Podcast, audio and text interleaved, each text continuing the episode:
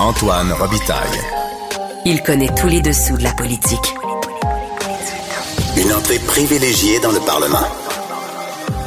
Là-haut sur la colline. Antoine Robitaille. Bon mercredi à tous. Aujourd'hui à l'émission, le chef du Bloc québécois Yves François Blanchette a récemment participé en Europe à une conférence de partis indépendantistes. Pierre Poilievre lui a d'ailleurs reproché. Mais, ces mouvements en Écosse, en Catalogne et en Flandre, entre autres, semblent en panne. On fait le point sur chacun d'eux avec le politologue Marc Chevrier. Mais d'abord, mais d'abord, c'est l'heure de notre rencontre, les voix de la voix. Émotionnel ou rationnel? En accord ou à l'opposé? Par ici, les brasseurs d'opinion et de vision. Les rencontres de l'air. Mais bonjour Guillaume Lavoie. Antoine Revitaille, bonjour. Expert en politique publique et on va tout de suite à l'analyse sportive de la période de questions.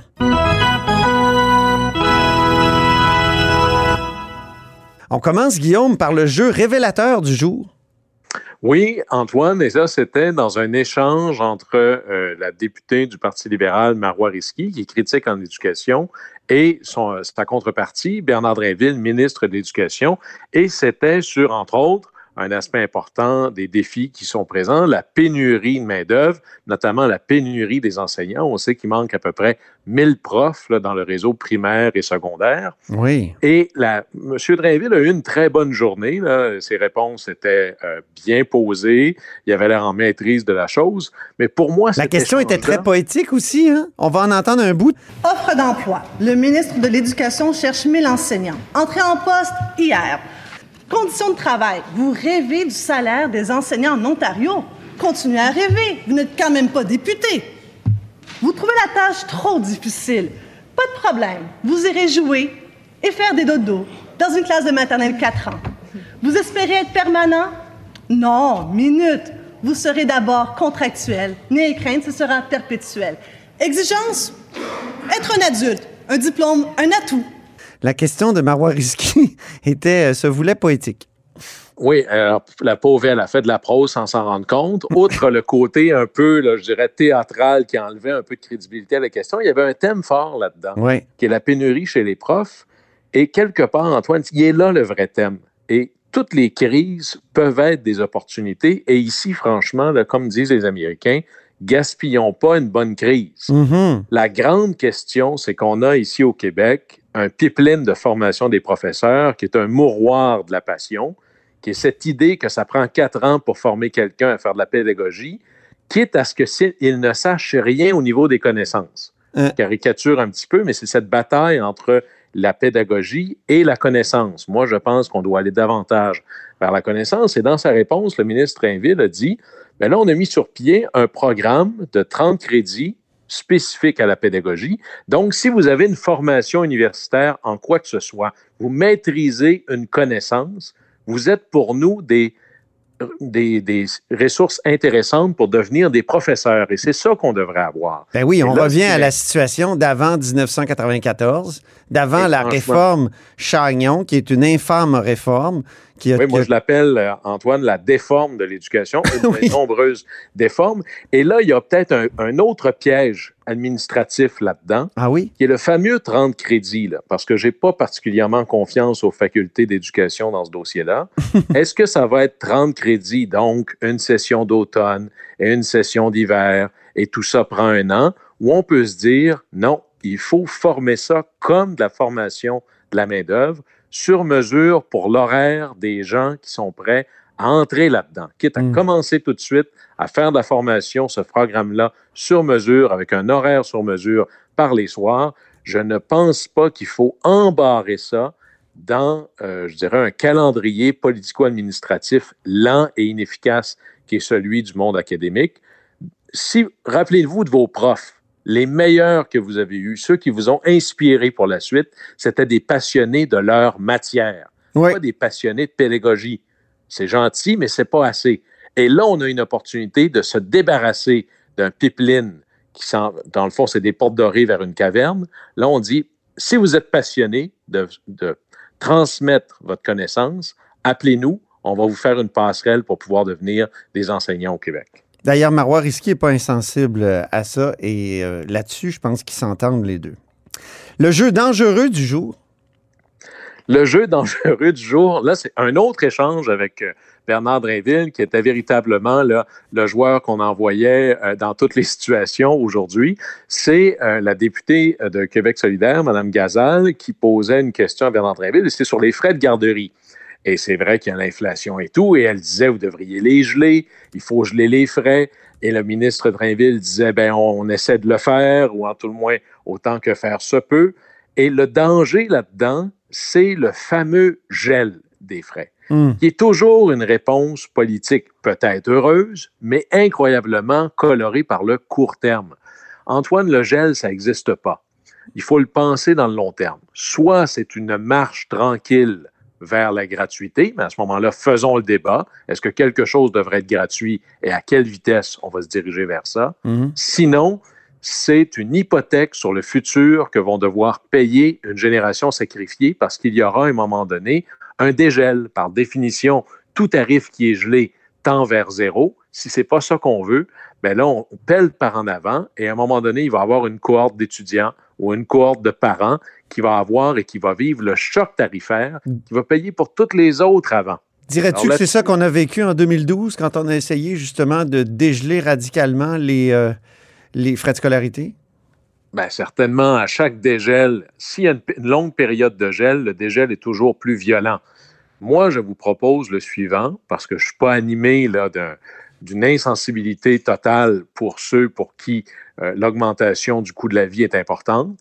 Laissons l'inflation sur tous les frais et compensons par le crédit de solidarité, parce que je ne suis pas, moi, particulièrement favorable à geler les tarifs de tout le monde sans égard à leurs revenus. Il y a des millionnaires là-dedans. Là. Hmm. Alors, utilisons le crédit de solidarité, qui est un pipeline, dans le fond, qui remplit la piscine par le bas.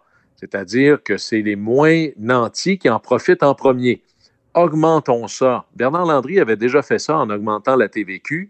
Il avait dit pour les, les Québécois qui gagnent le moins, je vais annuler la hausse parce qu'eux recevront la compensation. Il faudrait faire la même chose pour les tarifs et ça va aider les gestionnaires d'ailleurs.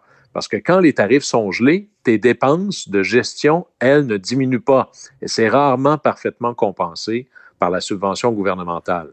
Alors, ça aiderait la gestion. Ouais. Ce serait probablement plus progressiste et équitable comme ça. Et ça nous éviterait de se condamner un jour à un dégel massif que quelqu'un va devoir payer. On écoute un extrait de Marc Tanguay maintenant. Avec la CAQ, ça craque de partout. Avec la CAQ, les problèmes empirent. Donc pour toi, c'est le jeu décousu du jour, ces attaques très partisanes de Marc Tanguay et répétitives. hein? Et c'est pas tellement parce qu'elles sont partisanes ou répétitives que ça ferait partie du jeu décousu. On pourrait aussi parler comme d'un jeu de puissance qui marche pas, qui est en panne.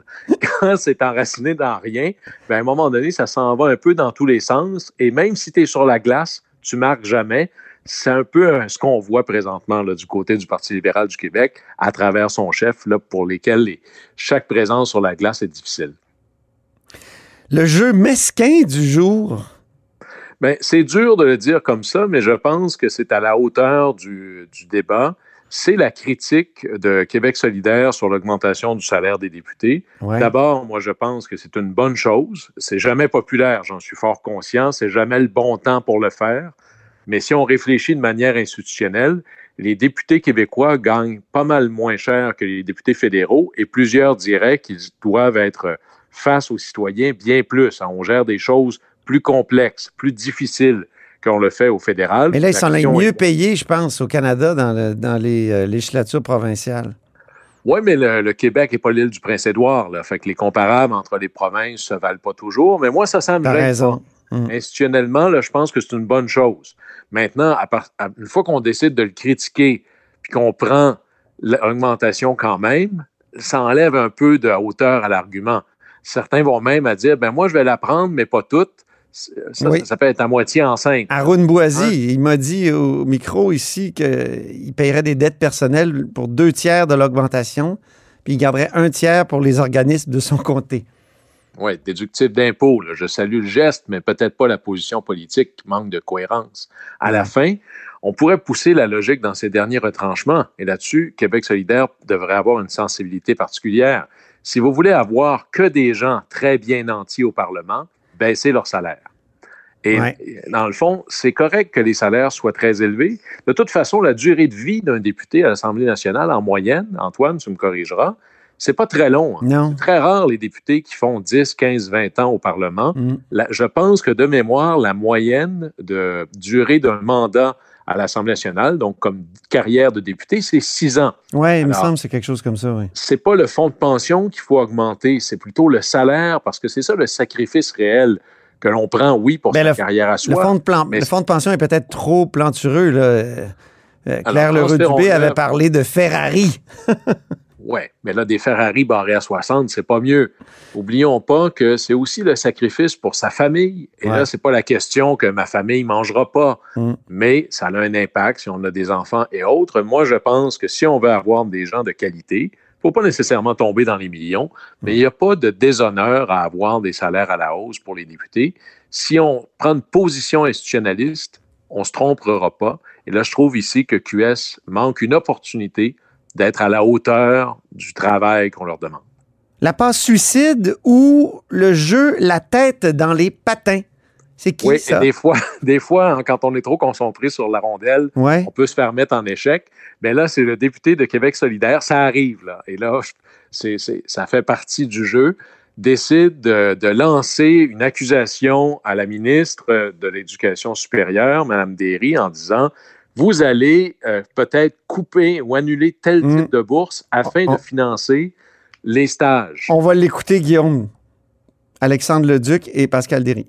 Il y a trois ans, la CAQ sortait de son chapeau les bourses perspectives. C'était la réponse un peu maladroite, un peu incomplète à la rémunération des stages. Or, la rumeur circule à l'effet que vous allez financer la rémunération éventuelle des stages en coupant dans des bourses perspectives. On déshabillerait Paul pour habiller Pierre. Est-ce que la ministre peut s'engager à ne retirer aucune bourse perspective à aucun programme qui bénéficiera d'une éventuelle rémunération des stages? Je suis extrêmement surprise par cette rumeur qui circule parce que honnêtement, il n'y a pas de rumeur, puis on va clore, ça tout de suite. Les bourses perspectives, c'est un programme extrêmement généreux qui fonctionne très bien. On ne coupera pas le budget dans les bourses perspectives pour payer la rémunération des stages. Mais tu vois, Antoine, il faudrait ressortir le petit livre de Perry Mason. Là. Posez pas une question si vous n'avez aucune idée de comment la réponse va arriver. Bonne ré- En fait, et sur le fond, euh, tant QS que la ministre a raison, toute peine mérite salaire.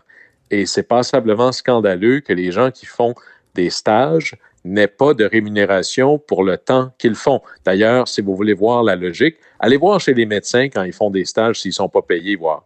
Oui. sûr qu'ils sont rémunérés. Alors, euh, si c'est vrai pour les médecins, dans ce cas-ci, ça devrait être vrai pour les autres travailleurs et professionnels au Québec. Ils travaillent dans le privé comme dans le public. Et là, le public ici peut donner l'exemple. Le- le- jamais les médecins accepteraient de faire des stages non rémunérés. Je ne vois pas pourquoi ça devrait être euh, pas la même chose pour les autres. Alors, ici, il n'y a pas de rumeur. Ça, c'est clair. Ça, c'est même d'accord. Mais tu vois, on a peut-être ici, Antoine, un autre enjeu où tout le monde semble pousser non seulement dans la même direction, mais dans la bonne direction. Alors, quelque part, c'est une bonne nouvelle pour le Québec, ça. Ah, merci beaucoup, Guillaume, pour cette analyse sportive de la période de questions. Alors, au plaisir. On remet ça demain? On remet ça demain? Salut.